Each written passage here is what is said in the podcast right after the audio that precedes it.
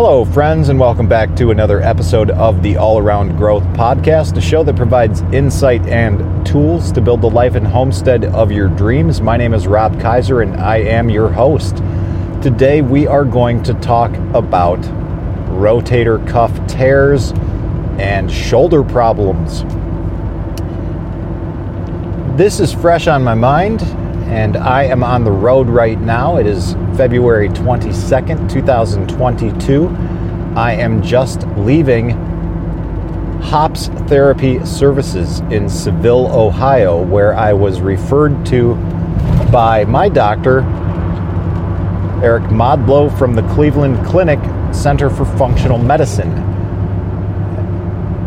After experiencing some prolonged pain from an injury that I initially suffered almost nine months months ago, I decided to go ahead and enlist the help of someone more qualified than myself in terms of finding out what was needed to rehabilitate my shoulder. It was uh, it's been difficult dealing with the rotator cuff injury as it is. I've tried to do some things on my own to work through it, but despite my efforts, I feel like I've never been able to get beyond 75, 80% maybe with my shoulder. And um, so I took, I took the suggested recommendation, went to HOPS therapy saw Steve, and over the course of an hour or so, got a comprehensive exam, for lack of a better term, and some guidance on what to do moving forward.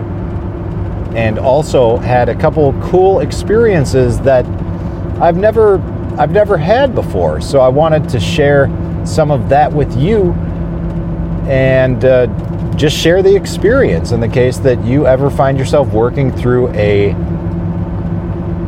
rotator cuff injury as well. Now, one of the things that we did is we've first diagnosed what was going on, and I wish I could remember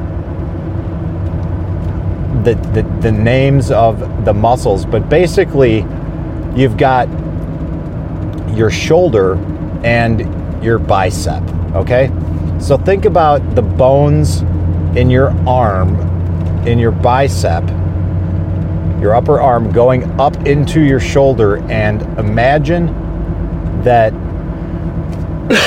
excuse me, cops back there hiding out, waiting for us. Uh, and imagine if you fell and you and you fell onto your arm and your arm was jammed back up into your shoulder, okay? That that tendon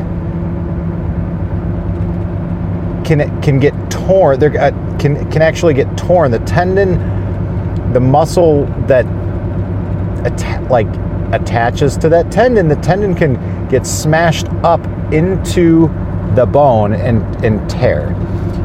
And as far as we can tell, that's what I have going on based on as the, the best description of the how the injury occurred, which I don't know because I was unconscious because it happened after immediately after a seizure. And uh, I know I ended up in the woods, but that's all I know. So after we diagnosed and learned what was going on. We he suggested that we do some dry needling followed by an ultrasound to warm the muscle up and then he was going to stretch it out before teaching me some exercises that I could do on my own and then rescheduling for another appointment. So what the hell is dry needling and what's that all about? Well, it's pretty cool. Luckily, on their website, which I'll link to in the show notes if I remember, um, they they give a pretty detailed description of it. So this is how it works. Dry needling works by causing a micro lesion within the, the pathological tissue, thus breaking up shortened tissues, inhibiting a reflex arc from the nervous system to the tissue, normalizing the inflammatory system or the inflammatory response, and centrally medicating the pain. All right, now I don't really know what that means, and I'm not entirely sure if I read that right because, guys, I am driving and going through roundabouts, and look, I'm trying to be as safe as possible while still being as efficient as possible. So, you know, I, I got distracted there for a second before I just put my phone away because I read something about insurance and I thought, oh boy, here we go. I don't even care if this is covered by insurance. You know, I gave him my insurance card, he accepted it. Uh, we'll see what happens. Is it covered? Who knows? this is what I need to do to work through this. Do I need, did I need to go through the process of dry needling? No. Was it cool and would I recommend it? Uh, I thought it was cool, but I can't make recommendations. That's not what I do. If you're experiencing some pain and mobility issues, then work with a physical therapist. Do your own research and make decisions that are best suited for you. But this was cool. We did some dry needling, ran an ultrasound over there with some sort of heat I don't know what what what that was, but like a heat cream. And then he pulled out this uh, this metal tool. Think like think of, th- think of something that looks like a like those bear claws that you use for pulled pork and then hybridize that with a spatula and that is effectively what this guy was using to manipulate the musculature in and around my shoulder specifically on the the back side the posterior, I guess it would be called. And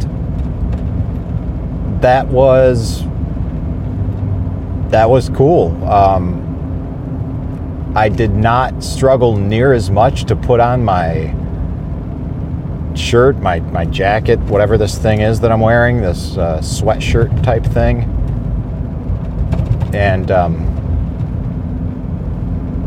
I'm hopeful. I am hopeful that the work that I'm doing now will pay off in the long run, and I'm hopeful that this is almost going to be the icing on the cake in terms of my physical health because it's been a long it's been a long road over the past uh, 12 years or so, 10 to 12 years. The man Steve there, who seemed somewhat impressed by uh, the fact that just a few more pounds, I'll have dropped 100 pounds. Um, you know, there's something to be said for taking strides in your life to improve your health, to improve your life. And really, I, I guess at the core of it, I wanted to record this and share that experience with you because we all have the potential to take our own realities and our own futures into our own hands and make improvements to our health and all aspects of our life for that matter. It's just a matter of making the decision taking action and staying consistent. Excuse me, staying consistent with that action. Yikes. I'm chewing some gum here and that didn't didn't quite sit right with me, guys. So anyways, that might be the appropriate time to uh, wrap up the podcast, wrap up this episode. It's going to be a shorty, but hey, who doesn't like a bonus every now and then? So, if I was wise, I would log this episode for a future show when I am unwilling or unable to do a show for whatever reason. Case in point, having a seizure. But right now, I'm not wise. So we're just going to drop it. Probably this evening when I get home. Who knows? And uh, we'll just roll with it, guys. So that's a little bonus episode for you on rotator cuff therapy, dry needling, and consistent steps towards optimizing our health. Oof. This is Rob Kaiser. Thank you.